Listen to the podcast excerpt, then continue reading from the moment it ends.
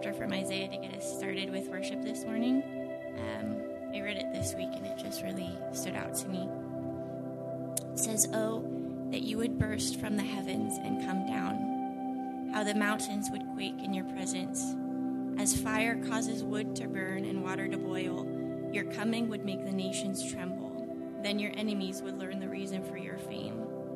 When you came down long ago, you did awesome deeds beyond our highest expectations. And oh, how the mountains quaked. For since the world began, no ear has heard, and no eye has seen a God like you, who works for those who wait for him. So we're going to wait on him this morning. Um, if you'd stand with us in worship.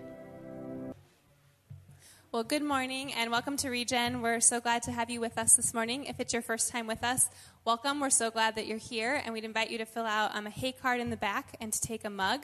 And we'd also just encourage you if you've been coming for a while and you still haven't signed up for the emails. I know we keep threatening to do away with bulletins, but we actually are going to at the end of this month. So if you want to know what's going on, we'd invite you to sign up for the emails. You'll get those every week, and you'll know um, just what our upcoming activities are.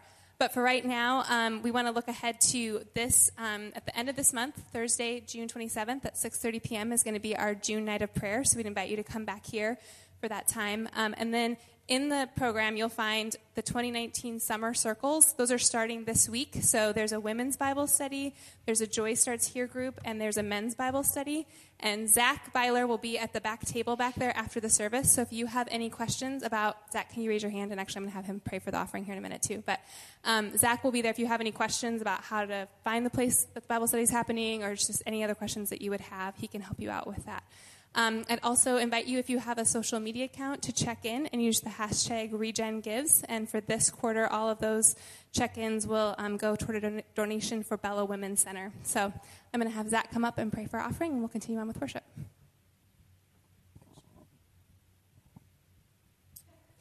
I'm going to pass these around, but before that, if you guys just want to pray with me.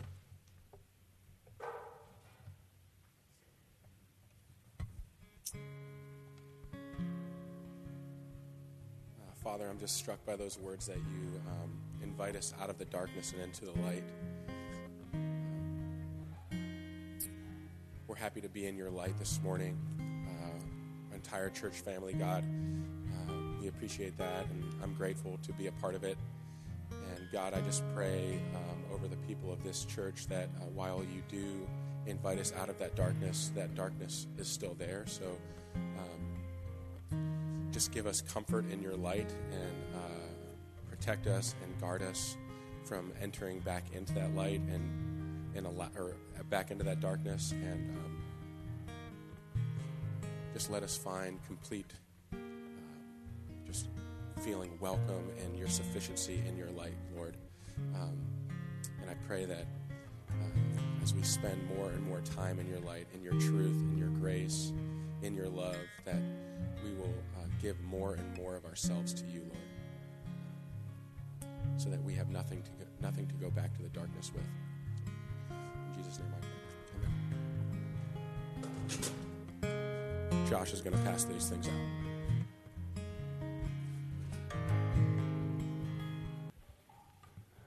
Let's see what happens here, Dan. Kids go with Kayla.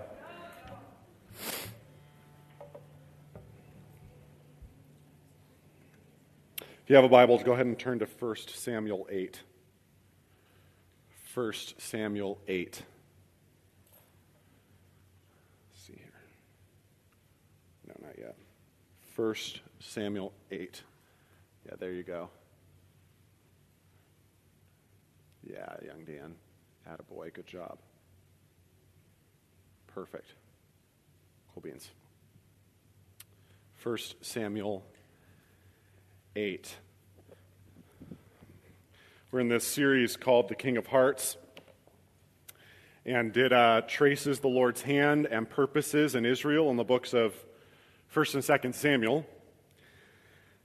As we've noted each week, there are a few key themes that play over and over again in the book. Uh, one of those themes has to do with intervention and reversal, that at any given moment, God can intervene in a person's circumstances and reverse them, either for good or for evil. Uh, and this is often in response to either humility or pride. When God sees someone exalting themselves in arrogance, God will reverse their circumstances for evil, for bad. Uh, when a person humbles themselves, God will reverse their circumstances for good, very often in the book of 1st and 2nd Samuel. Uh, today we're looking, though, most closely at this third theme of Messiah's kingdom this idea that God is preparing uh, his anointed one, God is preparing uh, his chosen king that will rule and reign in righteousness. And we've seen this theme hinted at a few times. By the way, if you're just tuning in, uh, please do yourself a favor and go on the podcast and catch up. Uh, because there's these, all of these are literally hanging together. So if you're catching just one episode, it's like I showed you one episode of TV, and what does that even mean? Um, but we can get that on most podcast apps. But as we take the turn into 1 Samuel 8, we're kind of seeing a shift in what happens in the narrative, whereas 1 Samuel 1 through 7 was really about the establishment of Samuel for spiritual leadership in Israel. Uh, chapters 8 through 31 turn their attention to kingship, especially here in chapter 8 when Israel asks for a king. So we're going to look at 1 Samuel chapter 8 together. If you got a Bible, go ahead and grab it, Google it, do whatever you need to do. Um, we're just doing one chapter today, but I will make up for it next week because I'm going to preach chapters 9, 10, 11, 12, and 13. 9, 10, 11, 12, and 13. Um, I'm feeling just super duper scattered, so I want to pray again. Okay?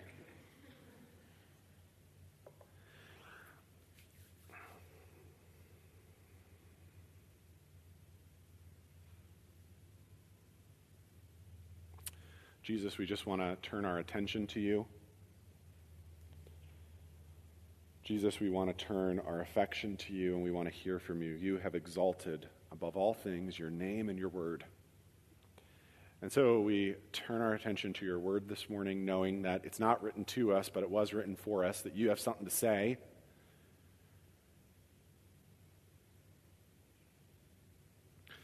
So come, Holy Spirit, and clear our minds and illuminate your word so that we can know and see and understand.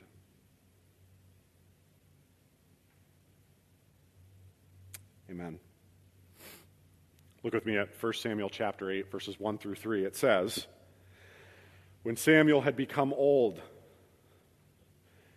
he made his sons judges over Israel.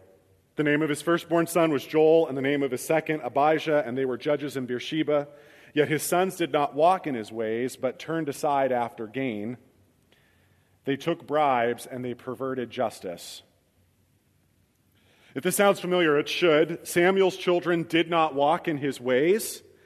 His predecessor, Eli, had the same problem. His sons, Hophni and Phinehas, also did not walk in his ways. Now, the text isn't concerned with how did we get here or why did we get here. It simply reports this happening as basis for Israel's larger ask in verses 4 through 5, where it says, Then all the elders of Israel gathered together and came to Samuel at Ramah and said to him, Behold, you are old and your sons do not walk in your ways.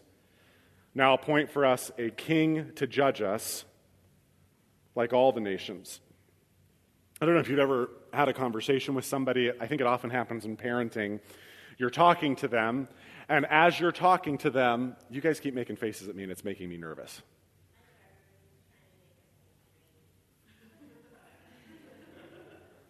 Uh, in the bottom right corner is the little box that you can click.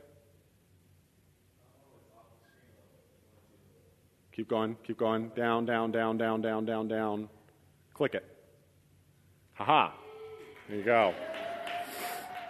Young Dan on the tech booth this morning, everybody. Good job, buddy.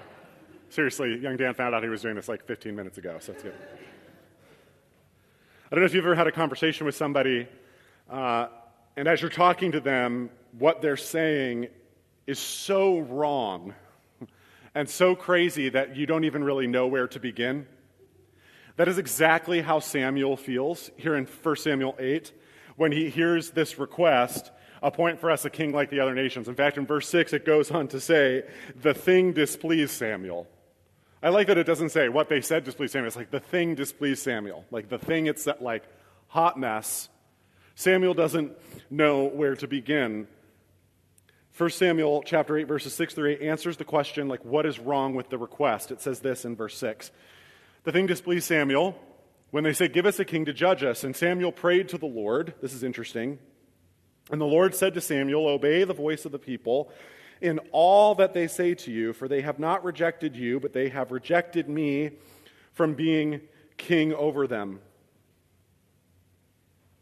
according to all the deeds that they have done from the day I brought them up out of Egypt, even to this day, forsaking me and serving other gods, so they have done to you. Here is the problem they have rejected me, they have rejected God as their own king. The universal witness of the Old Testament, of the scriptures, the universal witness of the, the text to this point is that God would be Israel's king. The Lord himself would be Israel's king. I mean, the, the Psalms are just full of language about this. Uh, Psalm 10:16 says, "For the Lord is king forever and ever." Uh, Psalm 22, 28 says, The kingship belongs to the Lord, and he rules over the nations. Psalm 29, 10, The Lord sits enthroned as king forever. And then Psalm 27, one of my favorites Lift up your heads, O gates, and be lifted up, O ancient doors, that the King of glory may come in. Who is this King of glory, you ask? The Lord, strong and mighty, the Lord, mighty in battle. What, what the Lord makes clear to Samuel is that in this moment, Israel has rejected God, Israel has rejected Yahweh as their king which is, from the Lord's perspective, nothing new. The NLT of verses 7 and 8 say, They don't want me to be their king any longer. Ever since I brought them from Egypt, they have continually abandoned me and followed other gods. What's interesting, what's interesting is that the problem isn't that they want a king, because the book of Deuteronomy anticipated that Israel would one day have a king. If you are looking at your Bible, you can flip back to Deuteronomy chapter 17 if you'd like. Deuteronomy is Moses' last sermon to his people. And in Deuteronomy chapter 17, verse 14, it says, When you come to the land that the Lord your God is giving you, and you possess it and dwell in it, you will say, I will set a king over me, like all the nations that are around me. Interesting, verse 15 says, You may indeed set, choose a king. You may indeed set a king over you, whom the Lord your God will choose. The book of Deuteronomy anticipates that they would have a king.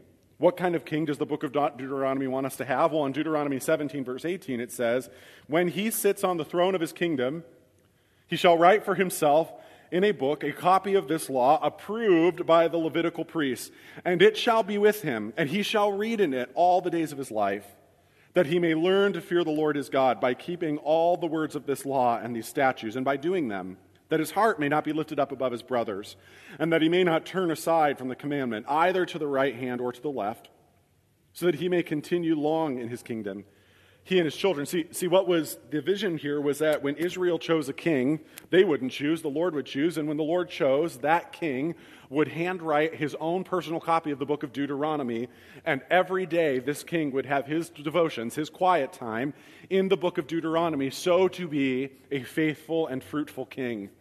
That is the vision that God has for kingship. The problem for Israel in 1 Samuel chapter 8, the problem for, for the Lord, the problem for Samuel, isn't that they asked for a king, because the Lord has always anticipated there would be a king.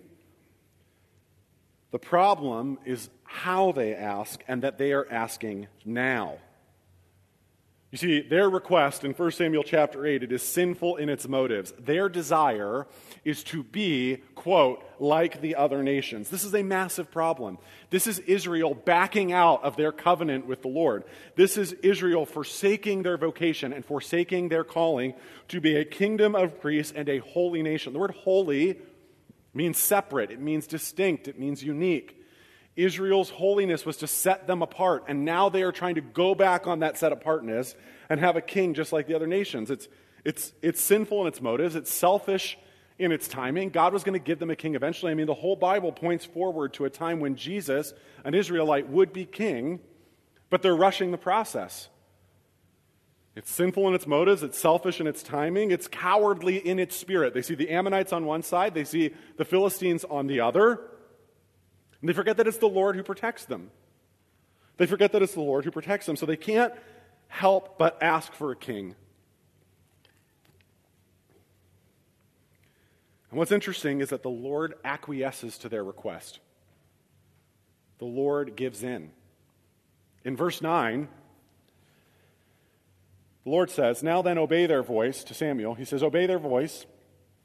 Only you shall solemnly warn them and show them the ways of the king who shall reign over them.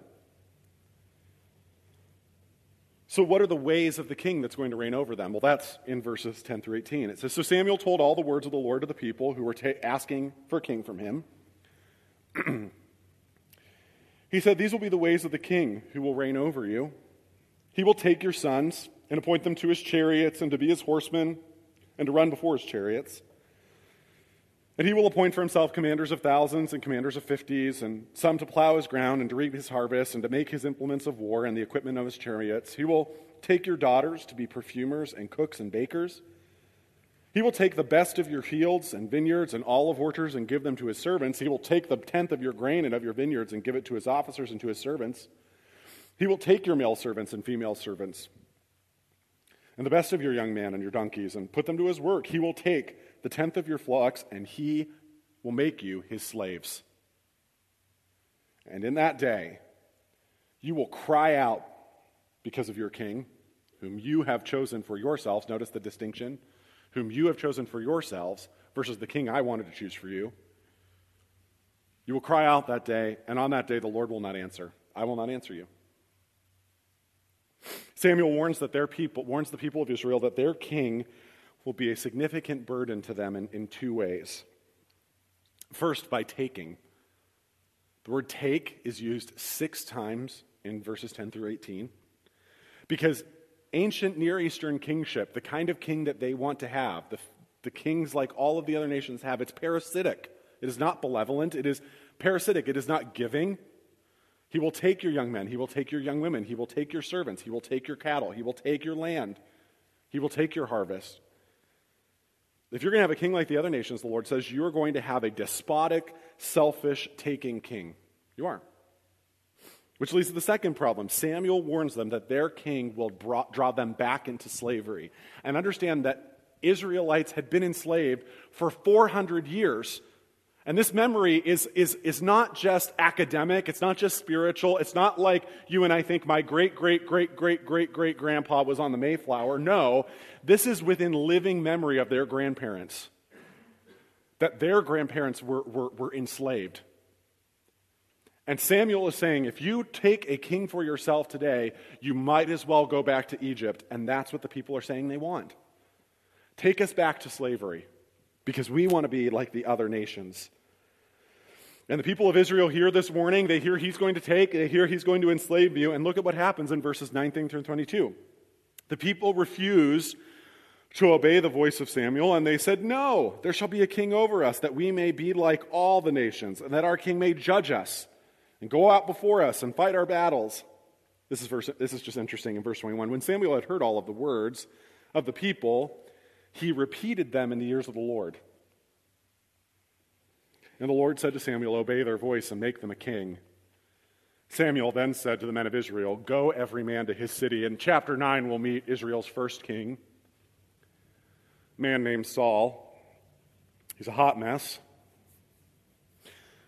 But giving the people a king, despite his opinions otherwise, reveals something interesting in the Lord's character.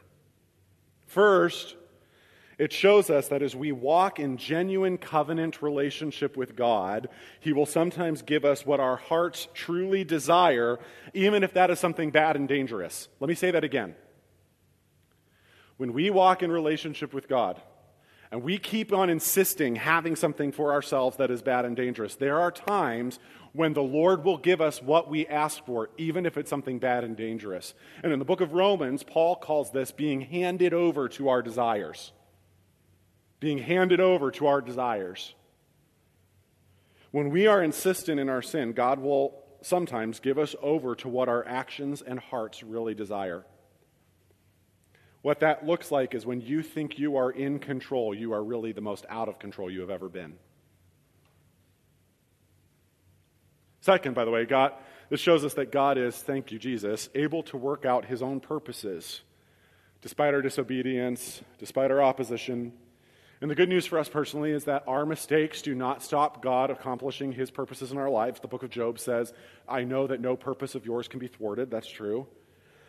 And the good news is that God does not, is not hindered in his accomplishments in his big picture plan for the world by us. I mean, Israel asked for a king, they ask for it in a time and in a way that isn't right. God opposes their pride. You'll notice this. God's going to oppose their pride by giving them a king that they deserve Saul, who literally is looking for his father's asses and finds a kingdom. He's looking for his dad's donkeys, can't find them to save his life. And the Lord says, Here, this is going to be your king. When they go to anoint Saul as king over Israel, he hides with the baggage. It's the king they deserve. And yet, God is still moving his purposes forward. God is still bringing about his own plan and pointing us to the King of Hearts, who is Jesus. We don't often think of Jesus as king. We sing about that a little bit at Christmas time. This, this is Christ the King, whom shepherds guard and angels sing. The King of kings salvation brings, let loving hearts enthrone him. Oh, come, let us adore him. Christ the Lord. But if we're not careful, we can assume that Jesus' kingship is a kind of metaphor. Jesus is like a king, in the same way that Jesus is like a shepherd or like a door. And add to this that as Americans, in our social studies classes when we were growing up, what did we learn? Kings are bad. So we threw tea into a harbor. We wrote a declaration because kings are bad. But when you are calling Jesus Lord, what you really are doing is acknowledging Jesus as king. Not that Jesus is like a king, that he is a king. Your loyalty is demanded by and deserving of Jesus. When you get to heaven, there will not be an American flag there.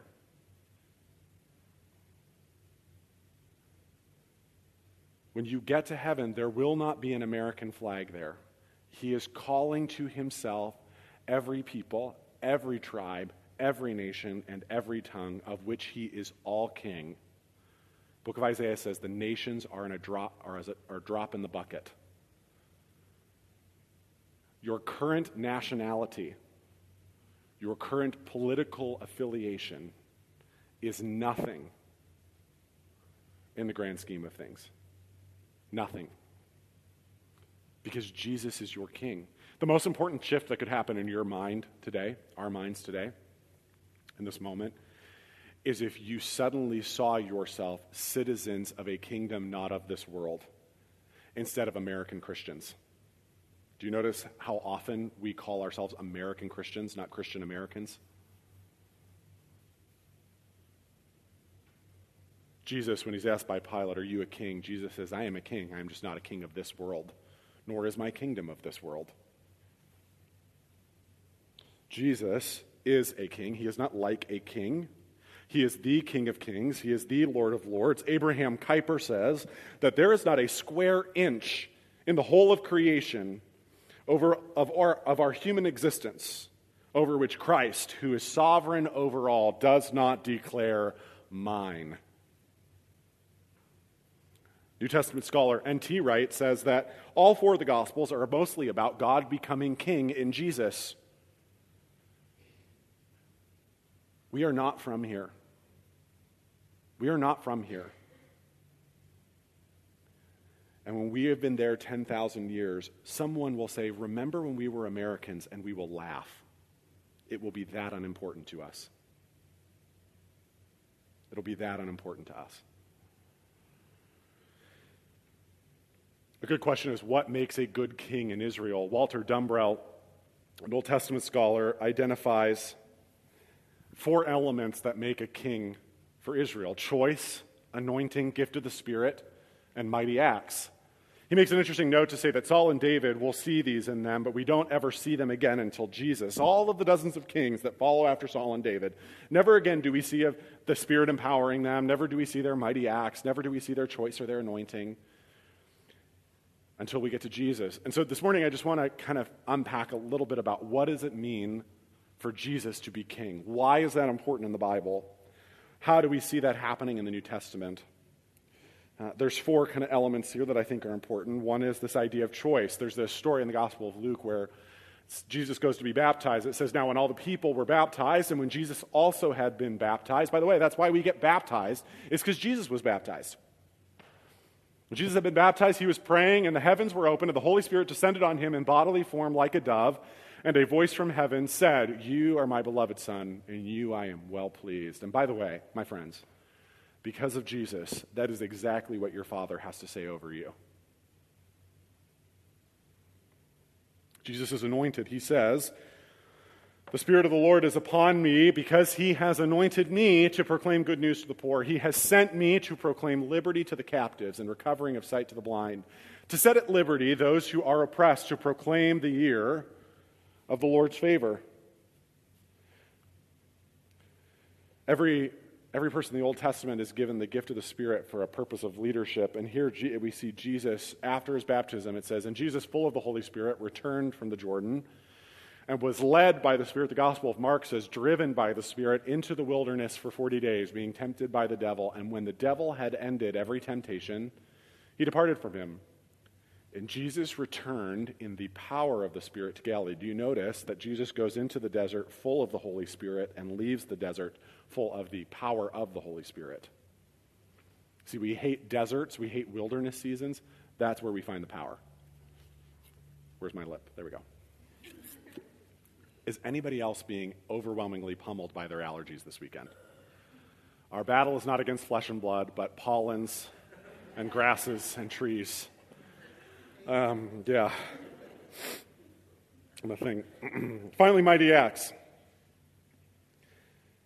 It is, the, it is Jesus' life and miracles, it is his death, it is his resurrection, it is his ascension that are the mighty acts that prove him to be king. John says, And when I am lifted up from the earth, I will draw all people to myself. He said this to show by what kind of death he was going to die. N.T. Wright says, When the soldiers dress dress Jesus up in a purple robe. They do so in order to mock him. But John tells us of it in order to declare that Jesus is indeed the one in purple, the one before whom the nations will bow. Pilate circles around the possibility that Jesus is, in some sense, king of the Jews, but without realizing that, according to the Jews' own ancient traditions, their king is to be king of the whole world. John knows that he is telling a story of someone dying the death of a criminal. He is determined that his readers will hear the story, also the death of the rightful king. Jesus' kingdom will not come by violence, it will come through his own death. When he is lifted up from the earth, he will draw all people to himself. The kingship of Jesus, chosen, anointed, given the Spirit, the mighty acts, all of it's foretold by the prophet Isaiah, who says in a passage that we're used to seeing around Christmas time For to us a child is born, to us a son is given, and the government shall be upon his shoulder. Interesting. And his name shall be called Wonderful Counselor, Mighty God, Everlasting Father, Prince of Peace. Of the increase of his government and of peace there will be no end on the throne of David and over his kingdom to establish it and to uphold it with justice and with righteousness from this time forward and forevermore. The zeal of the Lord of hosts will do this. Again, we see this word government and we spiritualize it. Right? Oh, isn't it nice to think that Jesus like has a government and like he's taking care of us and he's ruling and reigning over us? It's not likes, it's not metaphorical, it's not spiritualized. Right now, Jesus, the Son of God and the Son of Man, has sit down on a throne at the right hand of his Father Sitting down meaning having accomplished the work. The throne is of his father David. David, who was promised a descendant, will sit on your throne forever, David. This is Jesus, who has a government of righteousness and peace, which he is right now establishing through the church, through us, as embassies and forward invasion forces of his kingdom. And we are trifling, and we are half hearted, and we try to pencil Jesus in in between our other priorities. Either Jesus is our Lord or he is not. But we can't do what Israel does. I want God's protection, but not his kingship. I want God's safety, but not his kingship. I want God's provision, but not his kingship. I want the spiritual thrills, but, but I, I, don't, I don't want the cost of discipleship.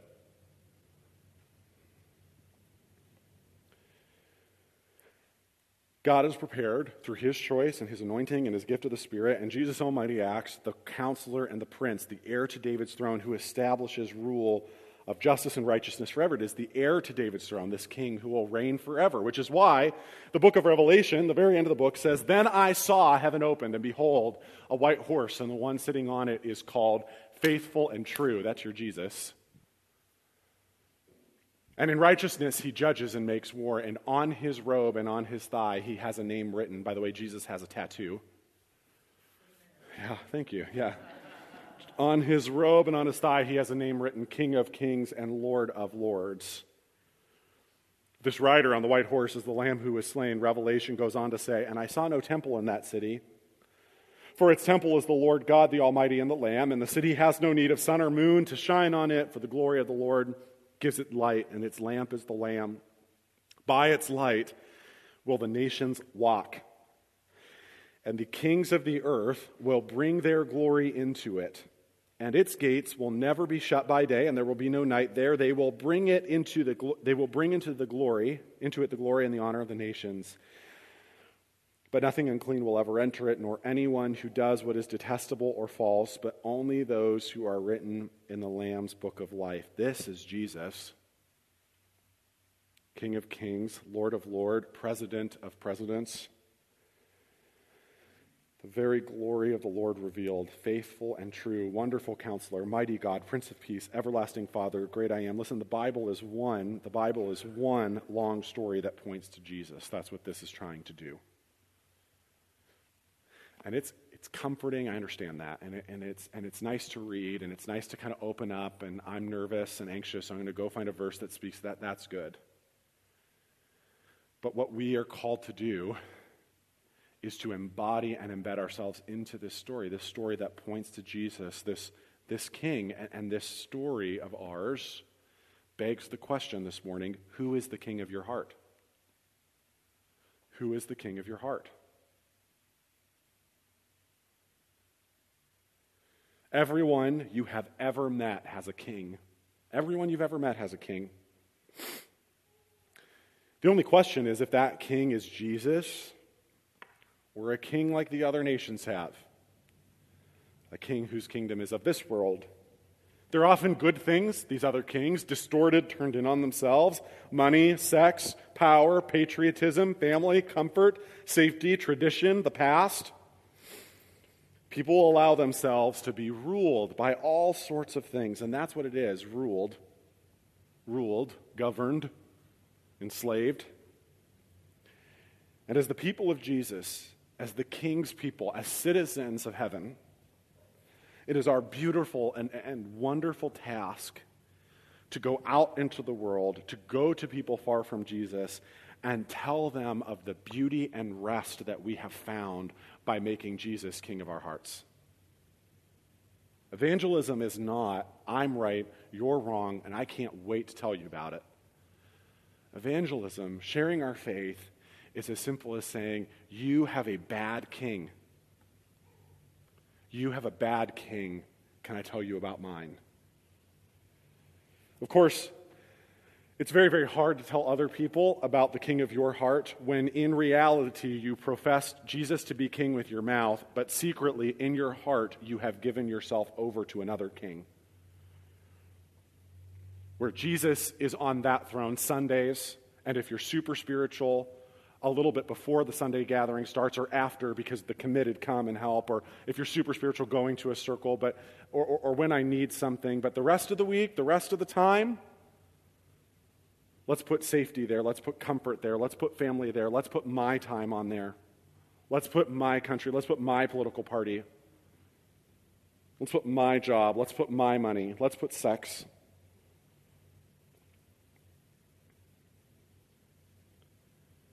We, like Israel, we want God to be our king, but we would also like a king like the other nations have. That if we're not careful, we allow another king to take up residence in our heart and to sit on our, the throne. And this is a dangerous position to be in, you see, because remember how Samuel describes other kings? He says that they take, he says that they enslave. I mean, that's the message we have for our friends and family far from Jesus. The king that you have given yourself to only knows how to take from you and only knows how to enslave you. Let me tell you about my king. But let me tell you what, if we have given ourselves over to another king, it'll work for a while. It might work for a long time. It might feel good. It might make us feel at peace. It might take care of us. It might do all those things. But one day you will wake up and find yourself only giving to this thing that will not stop taking. You will wake up and you will find yourself, in fact, enslaved. Enslaved.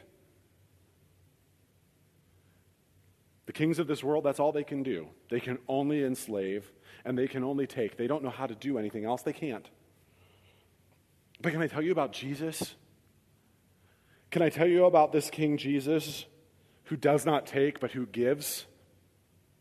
He says, I, I give them eternal life and they will never perish and no one will snatch them out of my hand. Jesus says, I don't give as the world gives. Not as the world gives do I give to you. I give to you my peace. Paul says in Romans, if the Father has given us all of these things and not held back from us his own Son, that's our King. That's our King. Our King is the King who gives. And our King does not enslave. We are no longer slaves. We are daughters and sons. We are no longer slaves. We are friends. Jesus says, I no longer call you servants because a servant doesn't know everything their master knows. I call you my friends. I call you my friends because everything the Father has told me, I have told you. The only question for you this morning is this. The only question for you this morning is this Who is the king of your heart? And is it a king who takes and enslaves, or is it a king who gives and befriends? The only question for you this morning is Are your loyalties divided? I guarantee you the question isn't yes or no, it's only how and to what degree. This morning, my question for you is this Who is the king of your heart? God, we. Uh, recognize your kingship this morning. It's not something we're used to thinking about.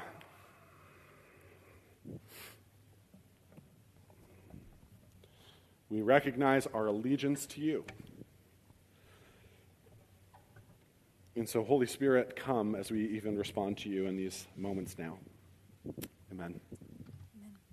So, the last few weeks, we've been practicing something new um, of just having a time of responding to the message and, and giving you just a moment to kind of reflect on maybe what um, is getting your attention, what through the Word God is highlighting for you. And so, for the next couple minutes, I just want to invite you. Um, Kyle, you know, made it very clear as we think about who is the King of our heart and what what actually rules us and what is that giving or taking from us. And so, I would just um, invite you in these couple minutes to just really reflect ask God to highlight for you what has taken the place of Him in your heart, in your mind, and in your life, um, and what is that He wants to give you. And so it's not just a loss, it's not just a losing um, of this thing that maybe we are looking to to give us our identity, but it's also something that the Father wants to give you. And so I would just invite you. Um, over the next couple minutes, the band's going to play, and you can just um, have a moment to reflect, and then we'll uh, sing a song and worship in response and take communion.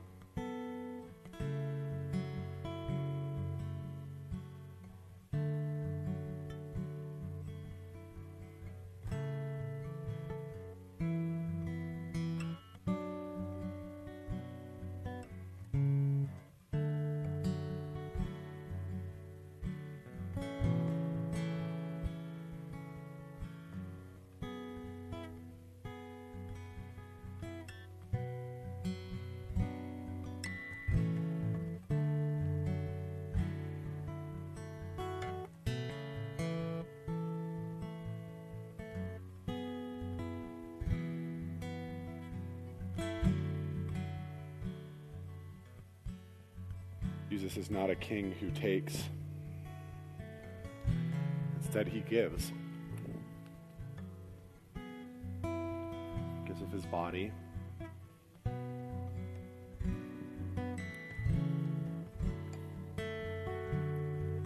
He gives of his blood.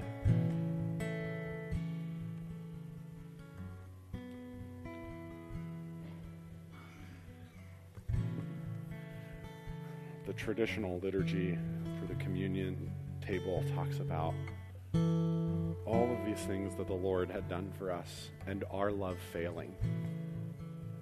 Our love failing.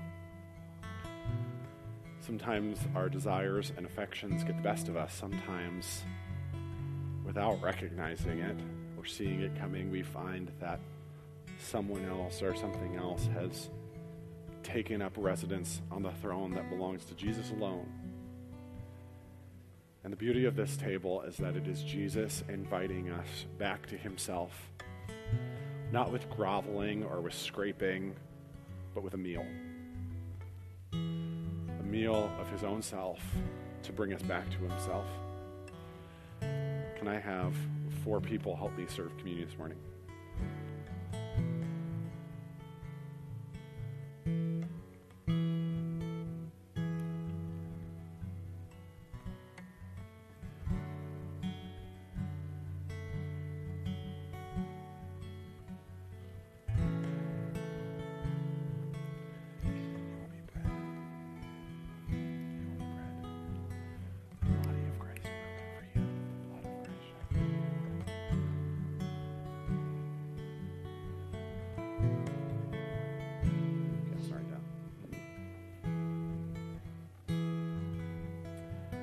Holy Spirit, we pray that you would pour, pour out yourself on these gifts of bread and cup and on all those gathered here. That in the eating and drinking of this bread and this cup, we might be your body, we might be drawn back to you. Pray this in the name of Jesus. Amen. The table is open.